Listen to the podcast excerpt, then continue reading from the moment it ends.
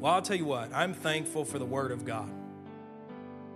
I'm thankful for this word in particular because this is something that we can all identify with. And if you haven't identified with this particular message that we're going to talk about today, it is for you today. Let's all stand. We're going to go to Ezekiel chapter 37. I know all of y'all are thinking, we're about to preach on the dry bones. That's partly true. There's actually a couple scriptures that uh, I haven't heard too many talk, too many people talk about. But Ezekiel chapter 37 and verse 12. We're going to read 12 through 14, and then we're going to take a step back and come back to this scripture in just a second. But it starts off this way Therefore, prophesy and say to them, Thus says the Lord God.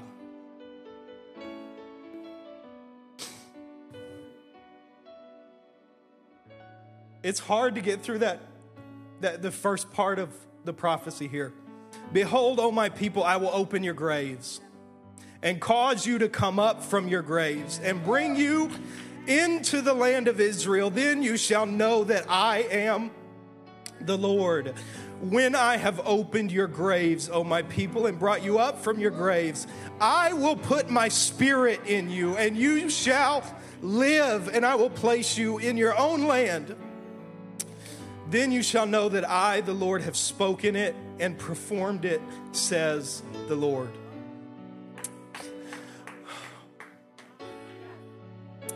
Thank you, Jesus, for opening the grave in my life. Thank you for calling me forth out of death and into life. Thank you, Jesus, for this prophecy. Thank you for the promise of your spirit in my heart. God, we're so thankful today and humbled by this promise. Who are we, God, that you're mindful of us? Who are we, Jesus, that you made such a promise and commitment to us, God? Thank you for your spirit, Lord, and we'll cherish it forever until we get to be with you for all of eternity. Thank you for opening the grave in our life, Jesus. Thank you, God, for allowing us to walk out of the grave that had a hold on us. Thank you, Jesus.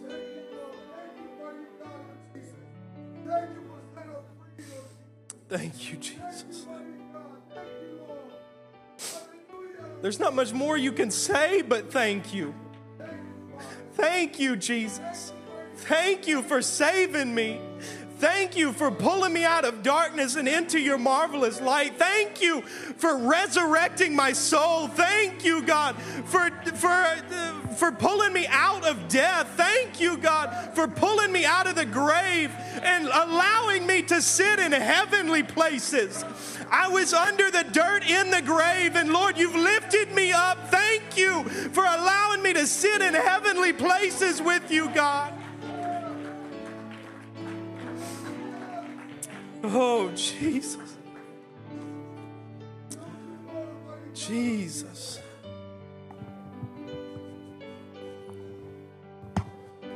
Thank you, Lord.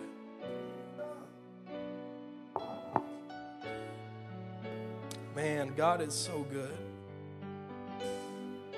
He's so good. So good.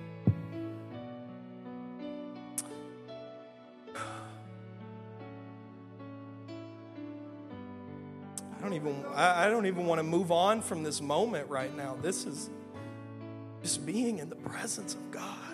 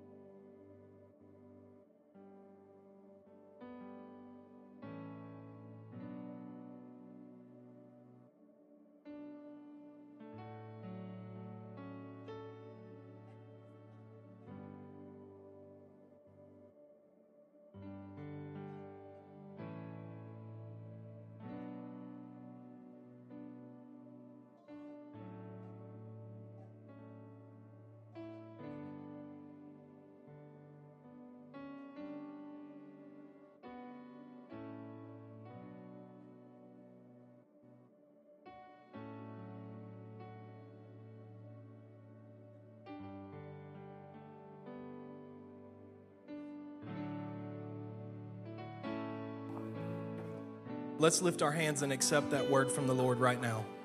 Father, you have spoken directly to us, Jesus. We bring our brokenness to you. We bring the areas in our life that we thought were too far gone. We bring our soul to you, Jesus, and we ask that you would make us a new creature today. Form us into your image once again, God. Make us into what you want us to be. We ask your will to be done. And God, if there's any surgery that needs to be performed on our hearts, I pray you do it right now as we're open and responding to your word. Your word says that it's quick and powerful, sharper than any two edged sword, piercing even to the dividing asunder of joints and marrow and, and soul and spirit, and is a discerner of the thoughts and intents of the heart. God, let your word do a work on us today. Make us new. In Jesus' name. In Jesus' name.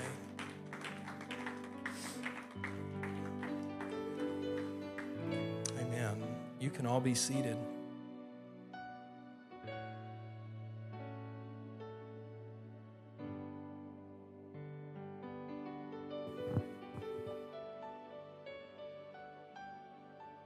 What a promise.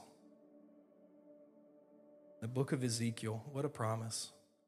We'll come back to that in just a little bit. You know, something that scripture reveals to us in Genesis chapter 3 is the effects of what sin does to a relationship between God and humanity. Then in Genesis chapter 3, we see the fall, what's called the fall of man, most Christian circles, and, and we see um, Adam and Eve eating of the fruit from the tree of the knowledge of good and evil, which God told them you can have everything else, just not this one. Everything else is yours for food, just not this one. And if you study the scripture, you know that the uh, that the serpent that came uh, had he came with honeyed words and a silver tongue, and he twisted what God had said to cause confusion, and and ultimately we know that Adam and Eve were both there together. Eve or uh, Adam was not deceived, but Eve was, and and they both ate of the fruit. And this is what we call the fall of man. This is where sin entered the world for the very first time. Humans had, from beginning, when God created them, the choice, freedom of choice, free will, because at least this is, you know, my thought is that God made humans different from angels and gave them free will so they could choose to be in a relationship with God because that's that's real love is choosing to be in a relationship with God not being forced. So humans had free will and this is where they chose to make a decision that was contrary to what God had said. This is called the sin of disobedience. And this was the very first time that this happened and the result was uh, an immediate severing of the relationship between humanity and their creator. We see from context that Adam and God had to have had a tight relationship because the way that God called out to Adam after he had sinned uh, made it sound like they had a, an appointed time that they met and had communion and talked and enjoyed one another's company. And uh, but then when Adam is not there, God starts calling out, Adam, where are you? We essentially we always meet at this time. Where'd you go? And our all-knowing God knew what was happening, but was trying to give an opportunity for repentance. Was trying to give an opportunity to create to his creation to come back and seek his face and say, "Hey, I messed up. You know, I need you, God." But Adam because that relationship severed, all of a sudden he was shameful and scared to be around God because he knew that he had messed up, that there was something wrong in his heart. That, and he couldn't stand in the presence of God like he normally could, being blameless and without sin. And now there was a separation, there was a gap that sin created. And this caused a bunch of curses as well. I know Pastor talked about this uh, a couple weeks ago, but um, Adam and Eve's sin resulted in, in a number of, of bad things. Animals had to die to clothe them. Uh, they were separated from God. The ground was cursed, and Adam now had to work by the sweat of his brow to, to eat bread that he would have to grow and, and toil over. And then there's the curse of the pain in childbirth on Eve's side that, you know, could you imagine that? Childbirth not having any pain? It's what it I mean, that's what it was supposed to be like, but, but again, that was a consequence of sin. And, and then also, um, Satan was cursed. Now, this one wasn't a bad thing because Satan received the curse of defeat, that he was going to be defeated once and for all. But since sin entered the world, we, we, we can see its effects on humanity. Sin causes death to happen, not just physical. We know that, you know, Romans tells us the wages of sin is death. So uh, just keep this in mind as we're talking today. Every human body, the flesh of a human, has to die, and that's a consequence of sin. But other death happens too spiritual death. When a human partakes in sinful behavior, spiritual death happens, and that's, that's the separation from God. It starts here, but it's also a separation for eternity. Spiritual bondage, prisons that get built around a human, the consequences of sinful behaviors. So that's spiritual. Then we also see physical. We talked about physical death already, but the, the reason why there's pain and sickness in the world is all the way back because sin is now here. Not necessarily that you sinned, so now you're going to get sick, but the fact that there is sickness is a consequence, physical consequence of sin all the way back when it began. People don't think about this one, but emotional and mental death the slow degrade of, of thought process, the slow degrade of emotional stability, all comes from sin. Bad relationships, unreliable emotions, rage, hatred, consequence of sin, mental prisons that, that we put ourselves in. It's all consequence of sin. And James uh, reveals something to us. James chapter 1, verse 14 through 15. I'm going to read this one in the Amplified. It says, But each one is tempted when he's dragged away, enticed and baited to commit sin by his own worldly desire, which is lust and passion. We all have to deal with that part. Then, when the illicit desire, or if you have King James, it's lust, has conceived, it gives birth to sin. And when sin has run its course, it gives birth to death. Do not be misled, my brothers and sisters, my beloved brothers and sisters.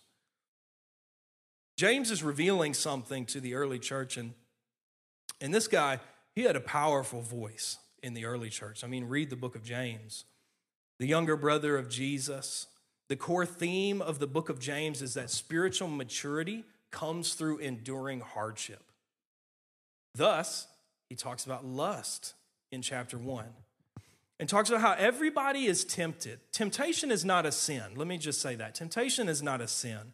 Those desires, unfortunately, we have to deal with those fleshly desires that are contrary to the Word of God. And that's because, uh, as Scripture says, we're born and shapen in iniquity. We're humans of a fallen nature. We've inherited that fallen nature all the way back from Adam and Eve. And now we deal with temptations that want to lead us astray, that want to separate us from God.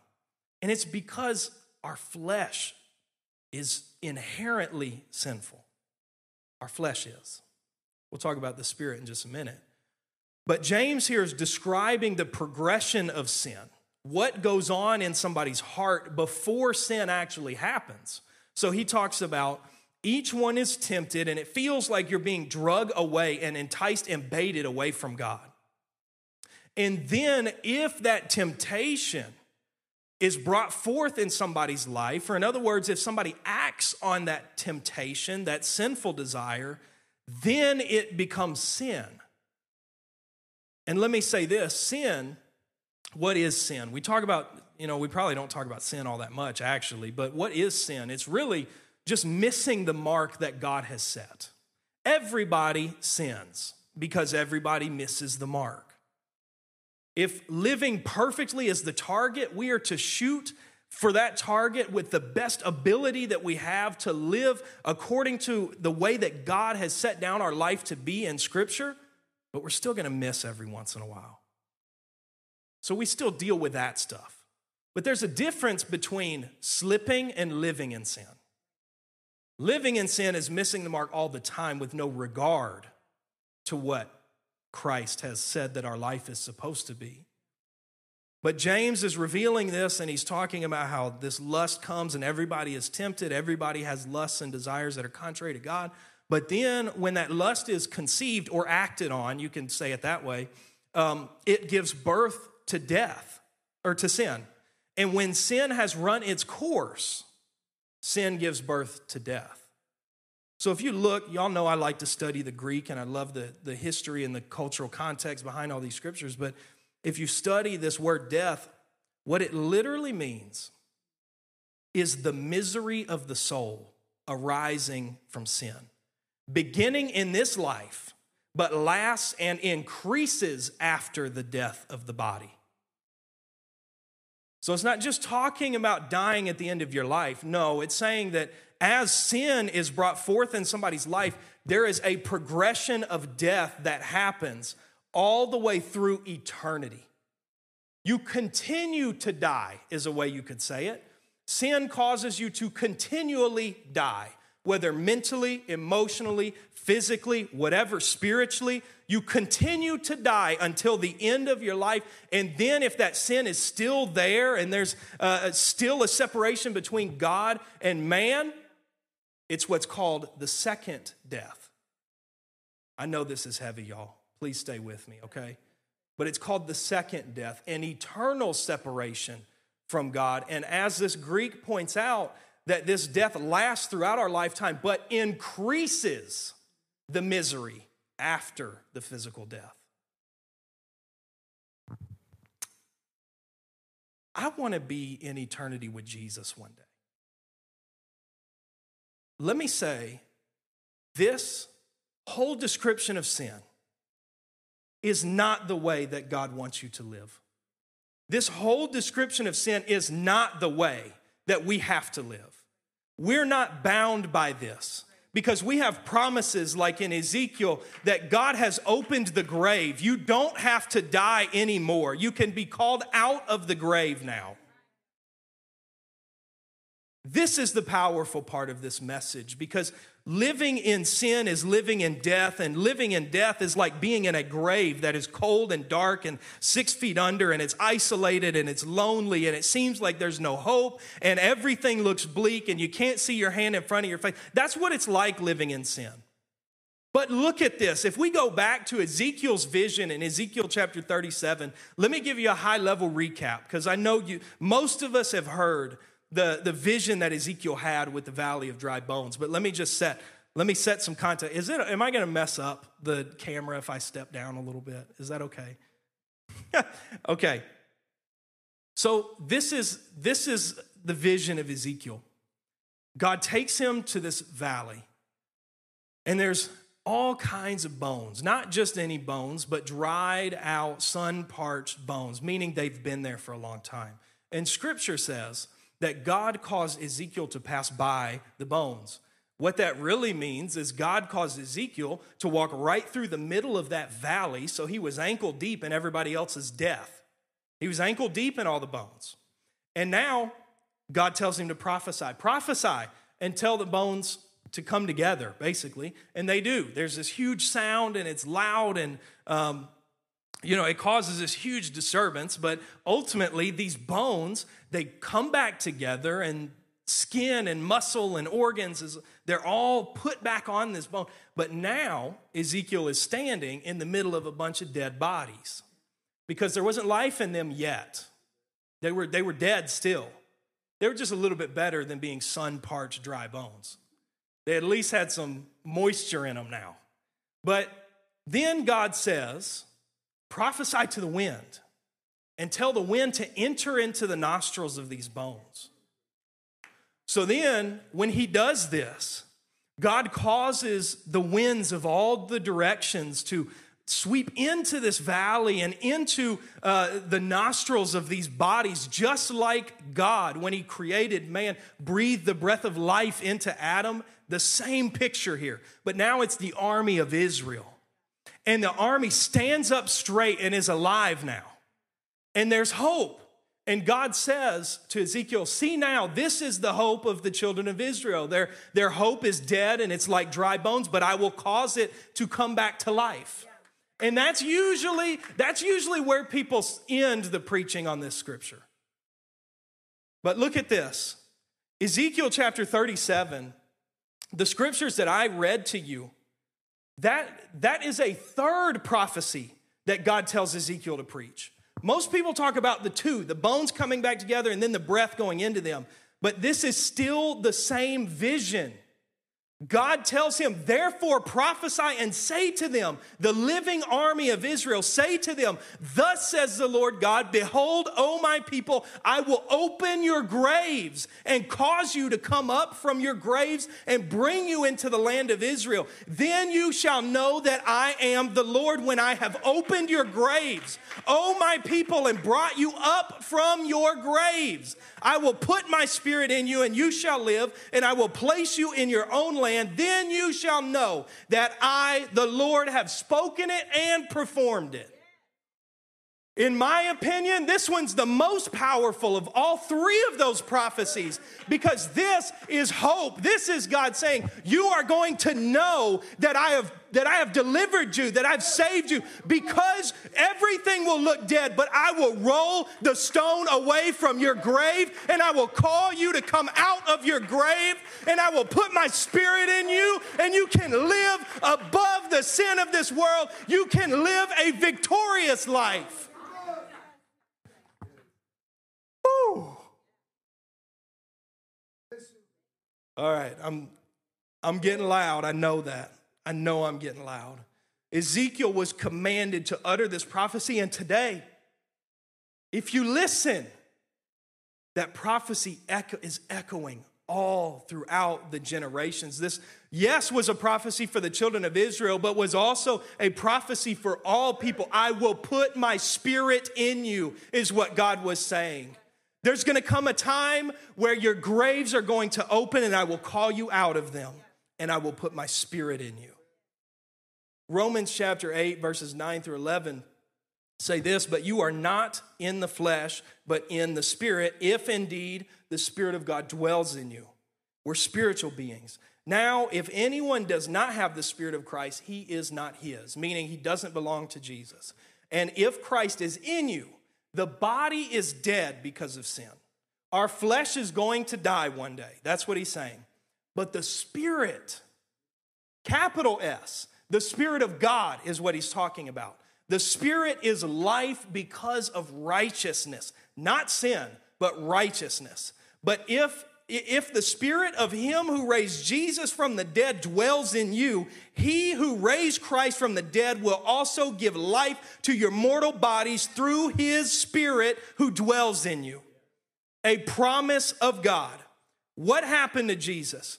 He was crucified on the cross by his own people. He was whipped, beaten, mocked. He was uh, ashamed. Lakin asked me to tell her the story about the crown of thorns, so I told her about that. But all of this stuff happened to Jesus, rejected by his own people, bled, uh, essentially, all the blood that was in his body, he was beaten and, and, and whipped and stabbed so many times that all of it was gone pretty much by the time he was buried. But he endured all of that and then gets buried in a tomb. Does anybody know by who? Joseph of Arimathea and good old Nicodemus. Anybody, y'all know that? Nicodemus. Anyways, Jesus is in the tomb. And it looked like a hopeless scenario. Think about it. Somebody you just spent, what was it, three years of your life with, following, watching him do miracles and signs and wonders and hearing him say words that only God could say, like the paralytic that was uh, let down in the, in the roof, and Jesus said, Be of good cheer. Your sins are forgiven you. Like hearing these, these words and, these, and seeing these prophecies come to life and these miracles, and then all of a sudden, the guy that you've been following is killed. Killed. I mean, I don't necessarily know about the disciples, but a lot, pretty much all the Israelites thought the Messiah was going to come and overthrow the Romans and you know establish them as the, the main kingdom on the earth. But Jesus didn't come to do that. He came to seek and save that which was lost, to bring the kingdom of God here on earth. But then he's dead, sitting in a tomb. I, I wonder what those days were like, the three days that they sat and nothing happened. But then, one day, what was it, Mary? Uh, can't remember the other lady. Who was it? Salome, Mary and Salome, coming to visit the tomb, right? They see something. They see something. The tomb is empty now, the stone rolled away. And an angel comes to them and says, Why, why are you looking for the living among the dead? Go and tell everybody what you saw. That's what the angel said. You know what's really powerful about this? Even though it's not Easter, we're talking about a risen Savior today. I hope that's okay. Because honestly, resurrection is one of the core uh, anchors of Scripture, is the resurrection of Jesus Christ and the resurrection of a sinner's soul into new life. But a risen Savior, a risen Jesus, the stone is rolled away. Think about this for a second, because Jesus does that same thing in every one of our lives. When we encounter the presence of God,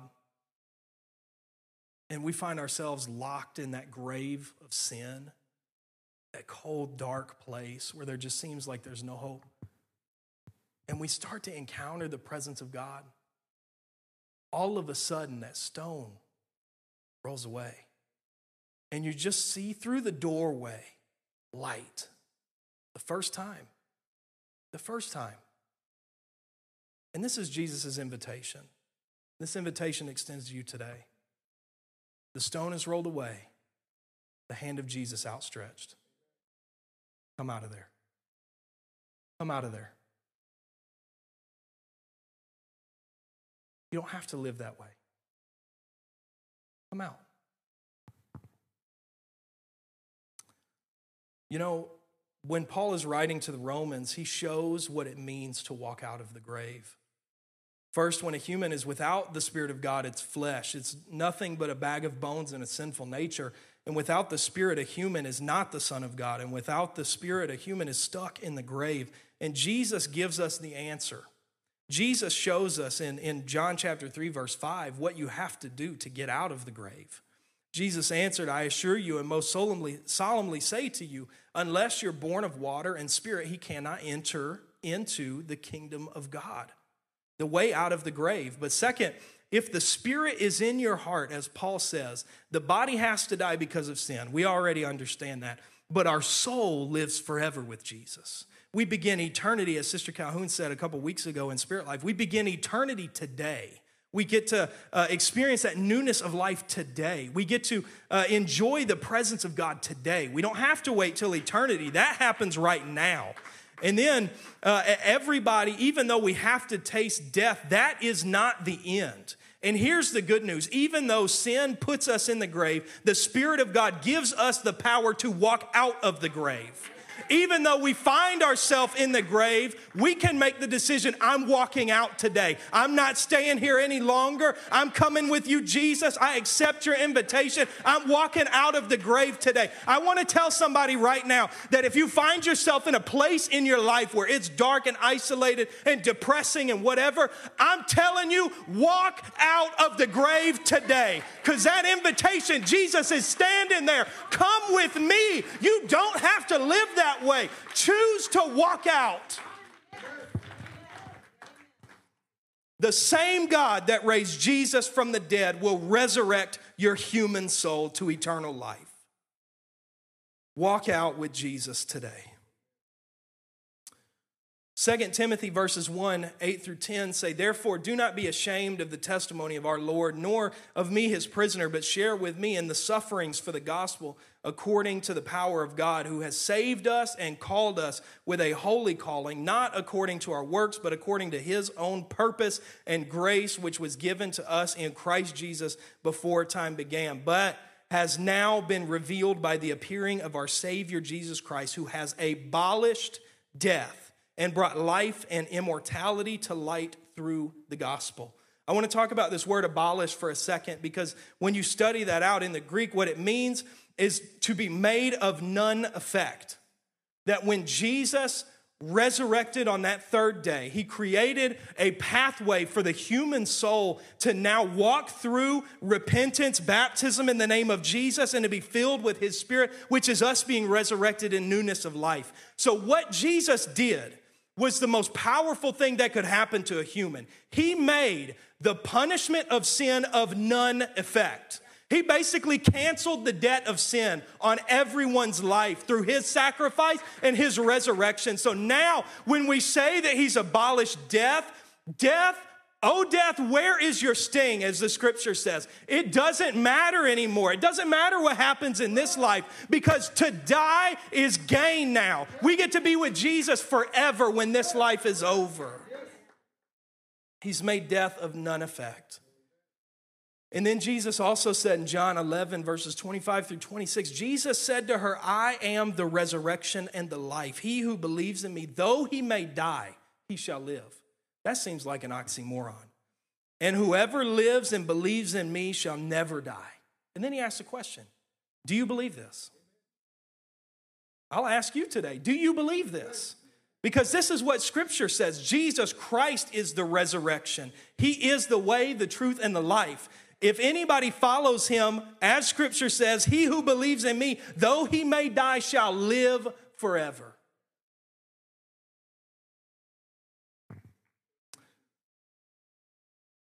I have a couple more scriptures.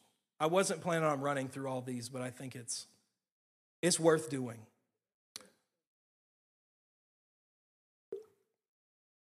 Isaiah chapter 61. Isaiah chapter 61. Um, you've probably heard me talk about this scripture in Spirit Life uh, in relation to Jesus' drop the mic moment. That's, that's what I call it in Luke when Jesus read this prophecy, verses 1 and 2. and, uh, but we're, we're just going to go verse 3 real quick. Actually, you know what? Seth, could y'all get verse 1 for me? And start 1, 2, and 3, Seth and Eden? Thank you. When it's up there, I'll read it because it's not in my notes. Isaiah chapter 61, verse 1. The Spirit of the Lord God is upon me because the Lord has anointed me to preach good tidings to the poor. He has sent me to heal the brokenhearted, to proclaim liberty to the captives, and the opening of the prison to those who are bound. Or, in other words, rolling the stone away from the grave. To proclaim the acceptable year of the Lord and the day of vengeance of our God, to comfort all who mourn. And then, verse 3 to console those who mourn in Zion, to give them beauty for ashes, the oil of joy for mourning the garment of praise for the spirit of heaviness, that they may be called the trees of righteousness, the planting of the Lord, that he may be glorified. You know, when I felt the direction for this message, uh, you know, Sister Calhoun texted me and she's like, Do you have a title? I said, Yep, here it is. And then she texted me back and said, Did you know that we're opening with Graves into Gardens today? I had no clue, but God did. And there's that, uh, that bridge quotes this scripture to give them beauty for ashes. There's an exchange that happens when you live when you start to live with God, when you start to live for God. There's this exchange that happens where there was destruction, where there was ruin, he replaces it with something beautiful. Where there was mourning and sadness and depression, he replaces it with the joy of the Lord. Where there was heaviness and oppression and darkness, he lightens the load and gives you a garment of praise. To be able to praise through the darkness, no matter what comes against you. And then he wraps it all up with saying that they may be called trees of righteousness. In other words, immovable servants of God that have been planted by the very hands of God. Not for our glory, for his glory. That people will see the testimony, what God has done in a believer's life. And all that testimony does is just scream Jesus to the world. It's a beacon of hope, it's a beacon of light that says, you know what? God gave me an invitation to walk out of my grave, and now that invitation is extended to every person who sees your testimony, to every person who knew how you were before Christ and see how you are living for Christ. It's an invitation to walk out of the grave. Let's all stand. Here's how you do it Acts chapter 2, verse 38 and 39. I remember uh, somebody told me one time that everything, uh, what did they say? I can't remember. We're just going to go to Acts chapter 2. Lost my train of thought. Acts chapter 2, verse 38 through 39. This scripture never gets tired, people. Then Peter said to them, Repent and let every one of you be baptized in the name of Jesus Christ for the remission of sins, and you shall receive the gift of the Holy Spirit. For this, for the promise is to you and to your children and to all who are far off, as many as the Lord our God will call. That sounds very similar to what Jesus explained to Nicodemus in John chapter 3 be born of water and of spirit, because this is the way out of the grave. Jesus rolls the stone away and he gives you an invitation. You do not have to live this way, and this is how you get out of that grave. Repent and be baptized in the name of Jesus Christ because that removes sin, and then be filled with the gift of the Holy Ghost, which is the resurrection. That is the soul being resurrected from the dead and now coming into newness of life. God is still calling. That's what verse 39 is saying. God is still calling. This promise was not just for the day of Pentecost when the church was born. This promise was not just for the early church followers. This promise is for everybody, every generation, every tongue, every nation. There are no exceptions. Anybody can uh, be born into the family of God. Anybody. Doesn't matter where you came from, doesn't matter who you are, don't matter what your family name is, it doesn't matter what country you came from, doesn't matter what language you spoke, it doesn't matter what ethnic background you were grown up in, what you grew up in, it doesn't matter what your culture says. Everybody is can be a child of God. Everybody deserves that invitation to walk out of the grave. Everybody. And you know what? We see this in the book of Revelation. First off, let's talk, let's establish who Jesus is. Revelation chapter 1, verse 8. I am the Alpha and the Omega. This is Jesus talking. The beginning and the end, says the Lord, who is and who was and who is to come, the Almighty. Jesus is the Almighty God. Revelation chapter 1, verse 17 through 18. And when I saw him, this is John, when I saw him, I fell at his feet as dead, but he laid his right hand on me, saying to me, do not be afraid. I am the first and the last. I am he who lives and was dead. And behold, I am alive forevermore. And I have the keys of Hades and of death. Jesus won a monumental war when he rose again on the third day. Because when he did that, he established his authority over hell and death. That's what he's saying right here is I have the keys of death and hell. Oh death, where is your sting? Then Revelation chapter 7 verses 9 and 10.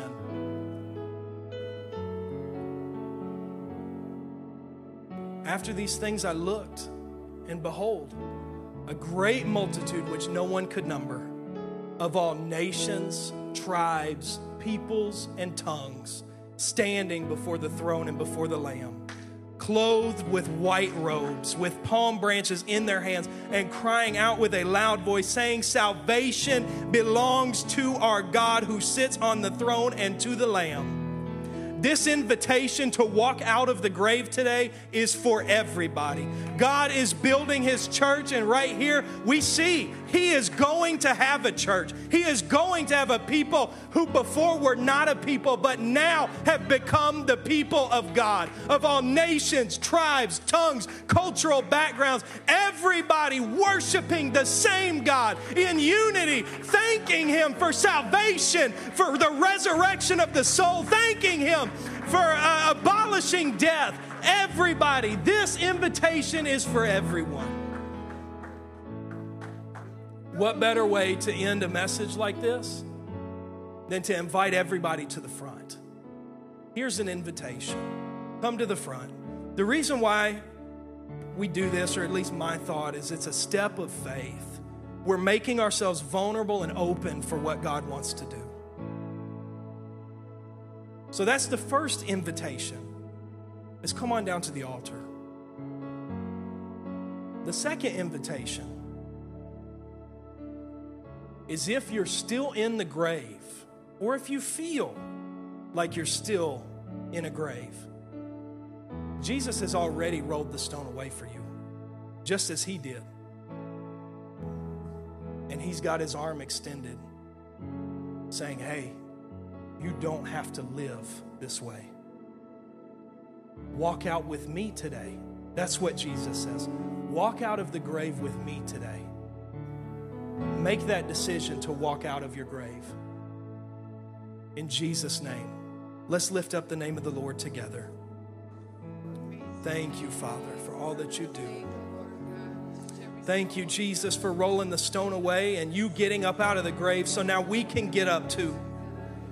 Your resurrection defeated death and hell. So now we, our souls, can be resurrected into newness of life.